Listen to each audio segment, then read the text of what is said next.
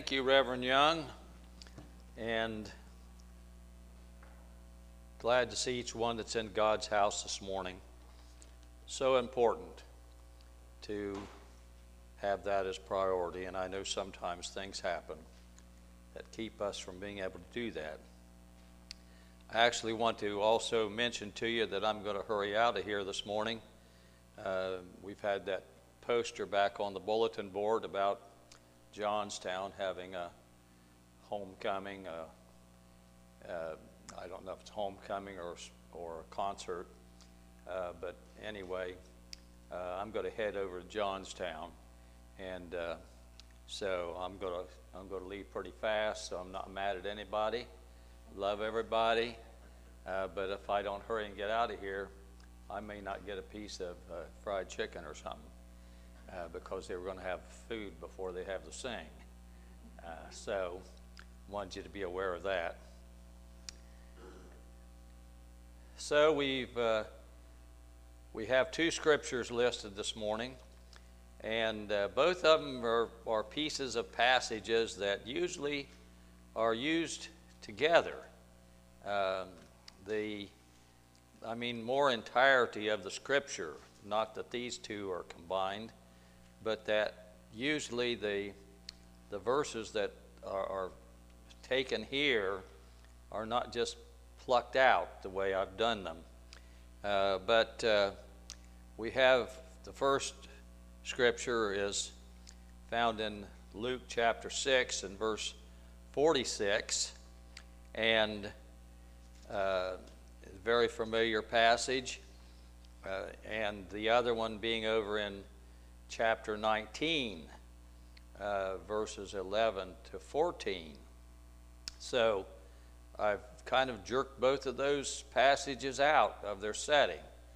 Uh, not going to do a disservice to them, but uh, look at them in a different in a different manner this morning. So I ask you to stand together as we look at God's Word, if you're able to do that.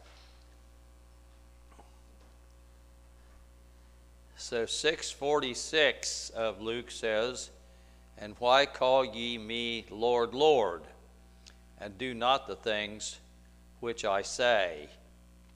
And then looking over at Luke 19 and verse 11, the scripture says, And as they heard these things, he added and spake a parable, because he was nigh to Jerusalem and because they thought that the kingdom of God should immediately appear.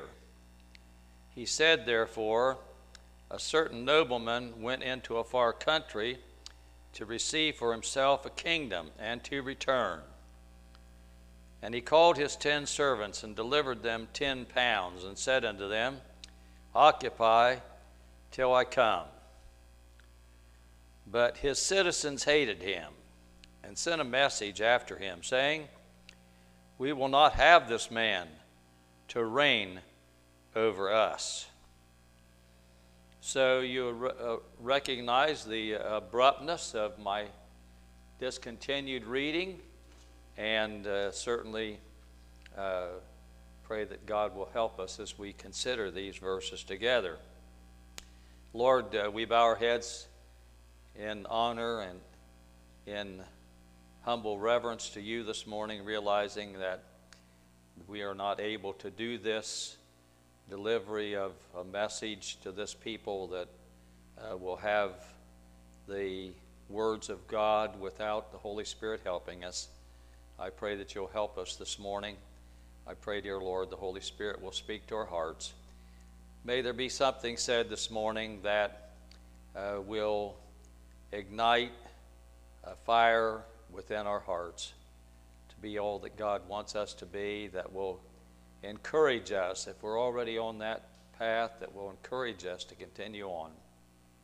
Bless, we pray, in the continuation of this service, and thank you for your presence thus far.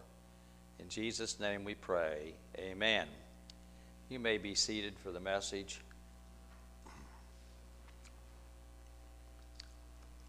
So, the title of the message is Does King Jesus Have Rule? And I think probably you know what prompted some of the some of the foregoing thoughts before I settled on these scriptures, and that was that uh, Queen Elizabeth, after 96 years, passed away. Queen Elizabeth II passed away. And yesterday there was a ceremony, and that ceremony was to recognize that now there's a, a new monarch. Instead of queen, it's king, isn't it? It's King Charles the Third. And uh, King Charles, there was an article in Saturday's paper, in Marysville paper, that uh, King Charles had dedicated himself uh, to serve the people. And uh, I read on Facebook, or not Facebook, but read on the computer as I looked up uh, information on the on the uh, system that England has of their royalty. Uh, that uh, Charles certainly had a lot of question marks, but now suddenly he is exactly the right person for this job.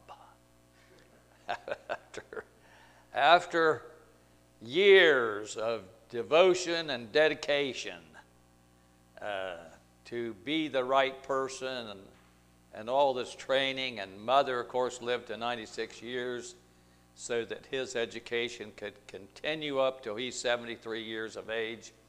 And now he's ready to step into this leadership role.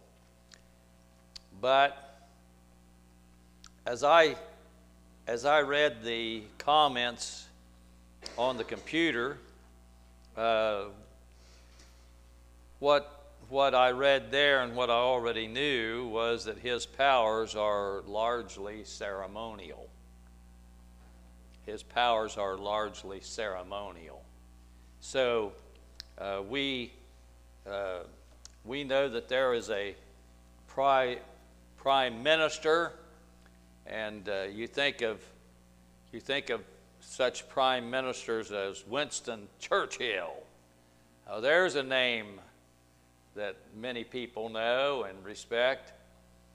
And then we had, uh, lately, we had Boris uh, Yeltsin, uh, who always had messed up hair almost every time you saw him. It looked like, looked like he took a blow dryer to his hair and, and messed it all up so he could have that was his shtick, as, as they call it. That was his identifying trait.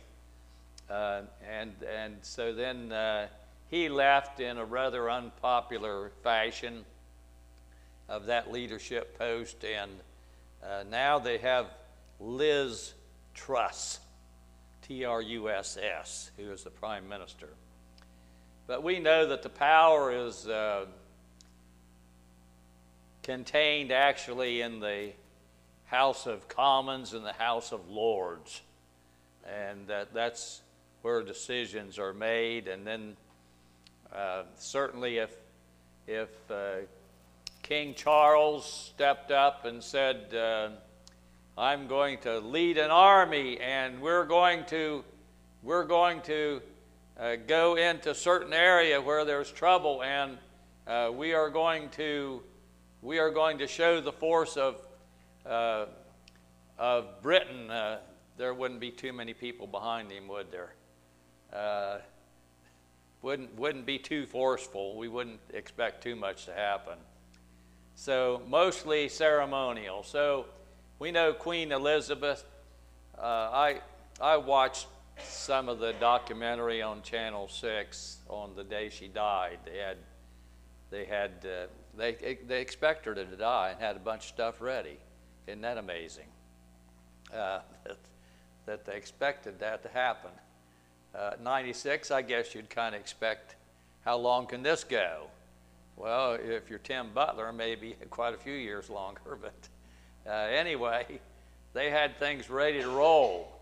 And uh, so I watched her as a little girl and watched her as she couldn't say her name, and I, of course, I, that was before I had any realization of anything going on.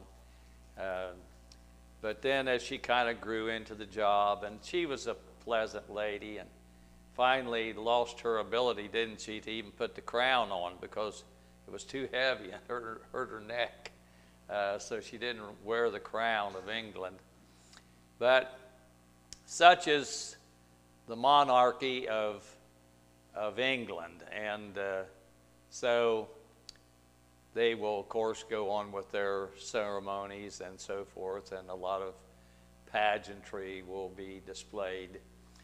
Uh, so I begin to think then, you understand how sometimes preacher's mind works, because then I thought, hmm, I wonder if, I wonder if Jesus, King Jesus rule to a lot of people is just, just pageantry, just ceremonial, uh, not, not really anything that is impactful uh, as far as the way we live our lives uh, we will uh, we will show our respect and uh, and we love the stories about Jesus. But uh, as far as taking him too serious, we don't want to we don't want to get too serious with this thing. At least that's the way many in our world look at Jesus.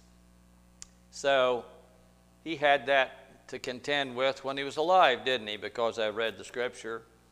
Jesus himself said, Why do you call me Lord, Lord? And you do not do the things I say. So he was talking about not just recognizing his position, but obeying his word. And of course, that story that we didn't read all of talks about the tragedy of those who do not obey the word of Jesus, not just hear the word. And if you read that story in Luke chapter chapter 6 of what where Jesus said those things, you know that he puts the emphasis on doing, doing, not just hearing, not just saying the words. We can all say the words, can't we? And we, we know many of the of the songs. We know a few scriptures, and maybe we know a lot of scriptures. But Jesus says that's not the important thing. The important thing is to do, to do what I say. And so Jesus called them out in his day that they called him, but they were not doing what he said. And then uh, there, were, there was this story that I read to you out of Luke chapter 19. And the one verse that really I'm emphasizing is verse 14. Uh, there's a follow up verse to that in verse 27 that I didn't choose to read, but it's, it tells you the end result. But here in verse 14, uh, when this certain nobleman went into a far country to receive a kingdom, receive for himself a kingdom and to return. So it was the custom, it was the, it was the rule actually, that when somebody was going to receive a decree from Rome that they were going to be in, in leadership, that they were going to be a ruler, that they had to go to Rome if they were going to receive that, that recognition and that authority. They had to go to Rome. And so, uh, this, this man that Jesus is talking about goes to a far country. Well, Rome from Israel would be a far country. It would be a long ways off. It would take a while to go there and come, come again. So, as Jesus is telling this story, it matches up with something that actually happened. And these people that uh, were informed would remember that this took place. And so there, there are these that are against this one receiving this authority. And so uh, they're saying as he goes, we will not have this man to rule over us. are, are there any people in our world today that are saying they're not going to have Jesus rule over them? I hope in our hearts we never say that to him, but we can have what's called self will or carnality that refuses and rejects the will of God and we say we're going to do it our way and it's going to be on our terms. And so, whatever Jesus says is not of primary importance. It's what we want. It's what we want. And so, we're to we're to do it regardless of what he says. We're to do it the way we want. We should never be that way. We should always pray as Jesus prayed to the Father, not my will, but yours be done. You have your way in my life. Well, these people did not want this person to be their ruler. Now, we are told in history that uh, there was a man by the name of Herod the Great. Herod the Great ruled a long time, started many building projects, and was actually not a full Jew, but was part Jew and part Edomite. And uh, he, was, he was appointed by Rome to be over, over Judea. When Herod the Great died, amazingly, there were three sons that survived him because he was kind of hard on his relatives. He killed several of them. But these three sons survived him. One of the sons that survived him was Archelaus. Do you remember that name, Archelaus? If you remember the Christmas story, you remember the name of Archelaus. In Matthew chapter 2 and verse 22, when Joseph came back from Egypt with the young family that they had fled to Egypt, remember? Because of the threat against Jesus' life, the wise men had come and, and there was going to be a mass killing of all the young children, the young males. And God told Joseph to take Jesus and Mary and leave the area. And they went to Egypt by night. They went by night, the way some people, you know, when the rent comes due. Uh, you get out at night before the next day when you have to pay the rent. And, uh, but he wasn't leaving because of the rent. He was becoming because Jesus' life was in danger. So went to Egypt and stayed there and came back. And when he came back, Herod had died, but this Archelaus was now the ruler. And he was called an ethnarch, which meant he was over an ethnic group, which were the Jews. Uh, he had two brothers, as I said, that were also put in charge, but one of them had the area around Galilee. He had the name of Herod also. And one of them further north of Galilee, and he also had the name of Herod with another name attached. So when you read the scripture, you still read about Herod, but Herod the Great was, great was dead. And I'm not giving you their names because it's too much information, right? Uh, too much information. So I'm just scanning it for you a little bit. So here's this Archelaus, and the Jews did not want him to be their ruler. And the Jews actually did send a delegation after him to Rome. and pleaded with Rome not to put him in charge. And after he was put in charge, his rule only lasted for two years, but he was brutal.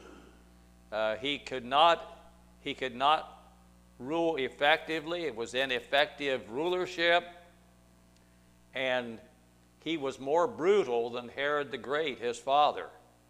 And so the Jews kept sending delegations to Rome to complain about him, to get him out of there.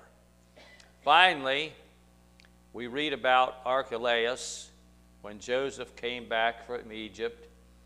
And of course, we have a denomination that can be thankful that Archelaus was reigning, right? Because when he realized he couldn't go back to where Archelaus was, he turned aside and went to Nazareth, and he was called a Church of Christ in Christian Union. That's not right, is it? He was called a Nazarene. He was called a Nazarene. So, uh, the scripture tells us then that Archelaus was soon removed, and that's when they set up governors uh, over that area. The same did not happen with the other two boys whose first name was Herod. Uh, but with Archelaus, he was removed and they set up governors. And the fifth governor was, got any good guesses? Pontius Pilate. He was the fifth governor. So we don't, I can't tell you who the other four were and don't really care. and so this story that is told by Jesus actually fits what went on with these people of this area did send and said, We do not want this man to rule over us. And so he was recalled. But as I said today, there are people that do not want Jesus to rule over them and uh, they protest in various ways that they do not want Jesus to rule over them. They do not want Jesus' commandments, they do not want the commandments that were given in Scripture to be a part of their life. They go in every direction they can go to avoid that. And the Scripture tells us that uh, those are commandments that have been given, they're not suggestions. And so uh, we are told that there are those that are so called atheists that are atheists because they would rather not have any divine guidance in their lives. They, they want to follow their own sensual desires, and they don't want to think about having to answer to the divine about anything that they do in their lives. So it's better off just to say, there isn't any God. Uh, Jesus never existed. None of these things apply to me. But we know that Jesus is king by divine decree. He's the king by divine decree. And so whatever men say, whatever, whatever men would desire does not overrule the will of God. So we, we read in Daniel chapter 7 and verse 14 about one like the Son of Man, and there was given him dominion and glory and a kingdom, that all people, nations, and languages should serve him. His dominion is an everlasting dominion which shall not pass away and his kingdom that which shall not be destroyed. So it has been orchestrated, it has been, it has been set up by God. And so uh, we read, when we talk about the birth of Jesus, we read also a lot of times in Isaiah 9 7 of the increase of his government and peace there shall be no end upon the throne of David So here we have a king that is coming to sit on the throne of David. David, the great ruler of the people of Israel, who conquered all their enemies around them. You realize that when David turned the kingdom over to Solomon, when age finally took a toll on David and death was near, that David had conquered all the enemies about him, unlike any other king that Israel had had. Uh, there was nobody that could stand against David. Uh, there was a time when David became the king when he was anointed by the people of Judah to be their king, that he wanted to take Jerusalem, and it was held by the Jebusites. And they said, Nobody can take this city. Nobody is able to take this city. Uh, they made fun uh, of any attempt to try to take the city. Like, uh, you might as well send the blind and the lame because it's going to be ineffective. Any, any, any battle you launch against us, and you think about Jerusalem, it, it was well fortified naturally, being on the hill and having natural rock formations and so forth. And so they mocked. They said, Nobody's coming in here. David's not coming in here. But, folks, David did go in there. And David did take the city. And David set his throne in lower Jerusalem. That was where he built the citadel, citadel of David. And that was where he ruled and reigned from, where they said he could not, he could not conquer, he could not come in. But he did. So he is the son of David, David the conqueror, David the great king. He says, upon the throne of David, upon his kingdom, to order it and to establish it with judgment and with justice from henceforth even forever. The zeal of the Lord of hosts will perform this. so we have by divine decree that Jesus is to be the king, Jesus is to have the rule, and Jesus will reign until the Son over all that Jesus rules and beyond all that in throughout the universe will be his. Uh, Jeremiah says in 23 5, Behold, the days come, saith the Lord, that I will raise unto David a righteous branch and a king shall reign and prosper, and shall execute judgment and justice in the earth. And you know that the records that were kept of genealogies were all preserved until the birth of Jesus.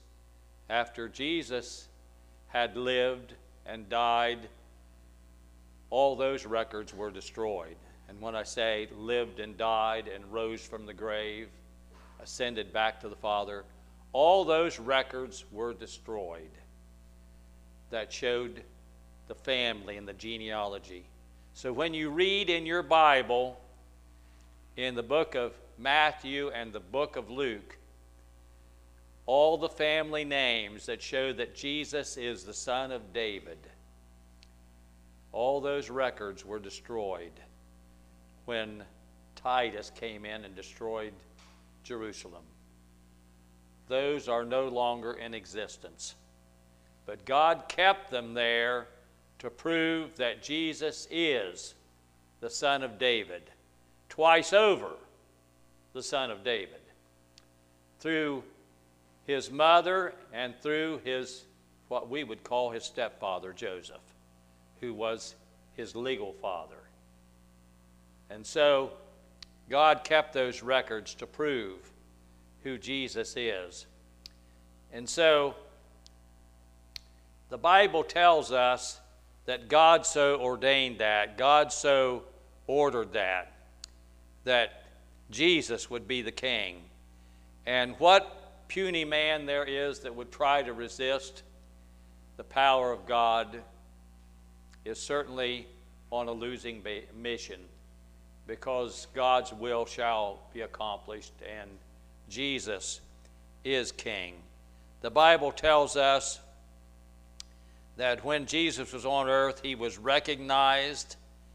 Uh, if you look at John chapter 1 and verse 49, remember Nathanael, uh, that Jesus came and Nathanael was sitting there under a tree, and Jesus said, uh, I saw you before he ever met Nathanael. And Nathanael said to him,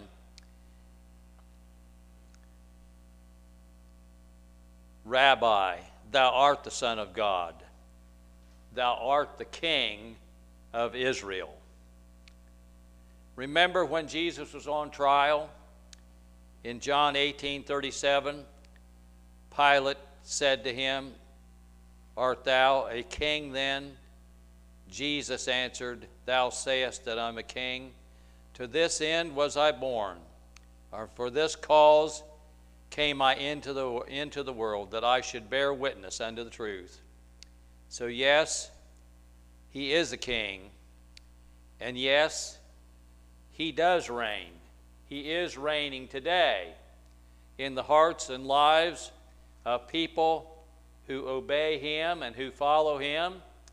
And someday, the scripture tells us that we're coming to a time when he will be crowned before all the world as to who he is, that he is not just a king of a small following, but he is the king of all the world. And so we read about that, and I'll read that in a little bit, and you've read it many times, no doubt, in the book of Revelation. So, if we obey Jesus, we can be part of his kingdom. Um, the Bible tells us that to be part of this kingdom, we have to be born into it.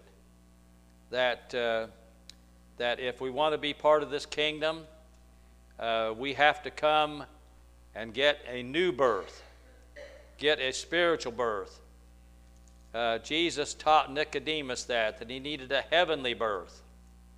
Uh, the scripture tells us in the book of Hebrews, chapter 12, and verse 28 Wherefore, we receiving, we are receiving a kingdom which cannot be moved. So we are part of that, folks. We are receiving a kingdom which cannot be moved. Let us have grace whereby we may serve God acceptably with reverence and godly fear. And so Jesus said, Why call ye me Lord, Lord, and do not the things which I say. The Hebrew writer says, We are receiving a kingdom which cannot be moved. And his reference is to the great quaking of the earth that took place when the commandments were given on Sinai. He says, This kingdom we're receiving cannot be moved by an earthquake or any natural force. This is something that's ordained of God, and we're part of it. Jesus said that we need to do what he says if we want to acknowledge him, not just in name, not just in ceremony. If we want to acknowledge him as king, then we have to do what he says. he said that after he had taught many things in the Sermon on the Mount. In the Sermon on the Mount, and we could make this service go a long time, couldn't we? If we started going into that. And I'm not going to do that. But he's referencing those things when he says that. And he talks about forgiving, that we need to forgive one another. And sometimes that's a hard thing to do. Sometimes we want to say we forgive, but we don't really forgive. Sometimes uh, we want to absence ourselves from other people because we haven't really down deep forgiven them. And I understand that sometimes there's personality conflicts and differences, but we need to be forgiving. And we need to be kind and we need to be loving. The scripture tells us husbands love your wives. That's a command. It doesn't say if you feel like it. It doesn't say when she's doing pretty good, when she's made your favorite dish. That's a command. You see, emotional love you can't command because how we feel cannot be controlled by just an outside force. But this is this is a volitional, a, a love of the will to say, I choose to love you.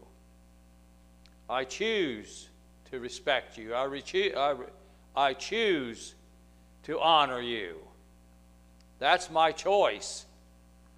And even sometimes when wives have difficulties with some of the things that husbands do, and we're told that women are to respect their husbands,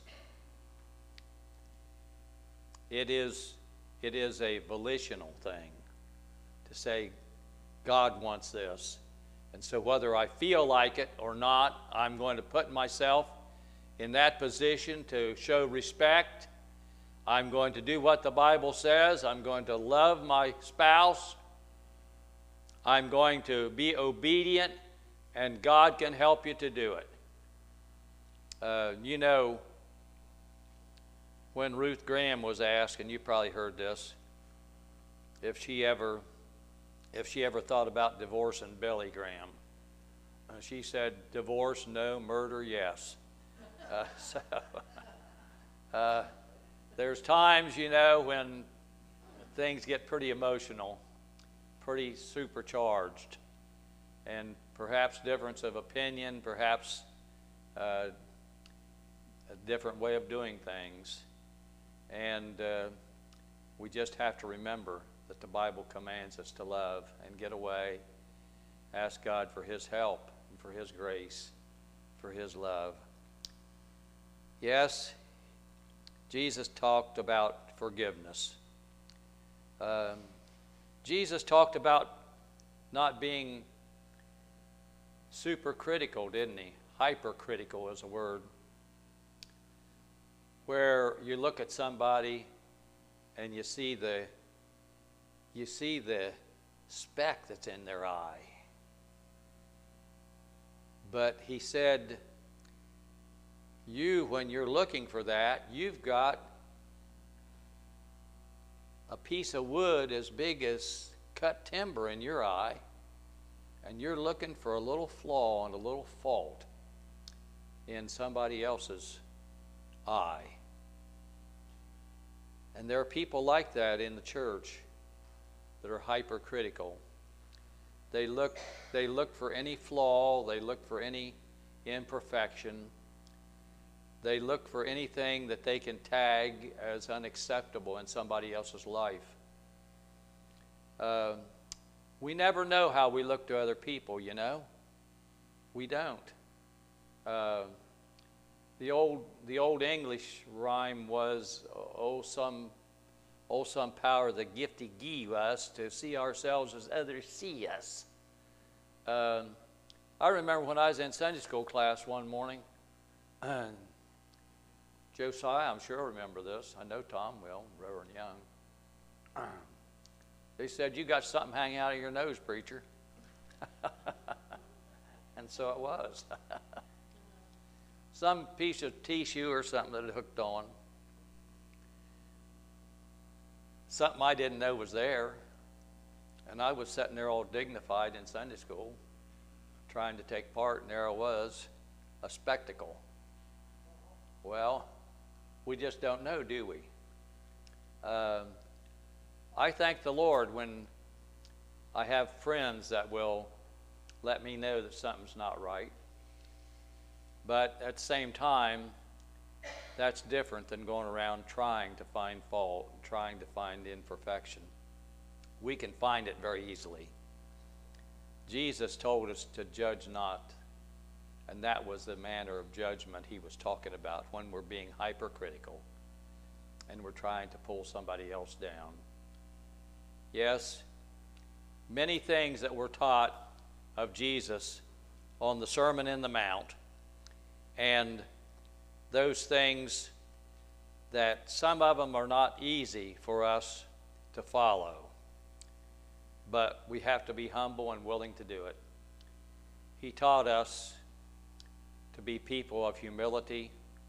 He taught us to be people, people who obey His commandments and His will. And so, yeah, a lot of things that Jesus talked about in the Sermon on the Mount that we need to incorporate in our lives, not because they will save us, but because we are saved, because we are Christians, and because we want to be like our Master. And so, we're part of that heavenly kingdom. We're part, we're part of that which is going to be more later than what it is right now, but it's going to be more later. And it's going to go on forever and ever. And so we read in Revelation 17 14, the Bible says concerning Jesus,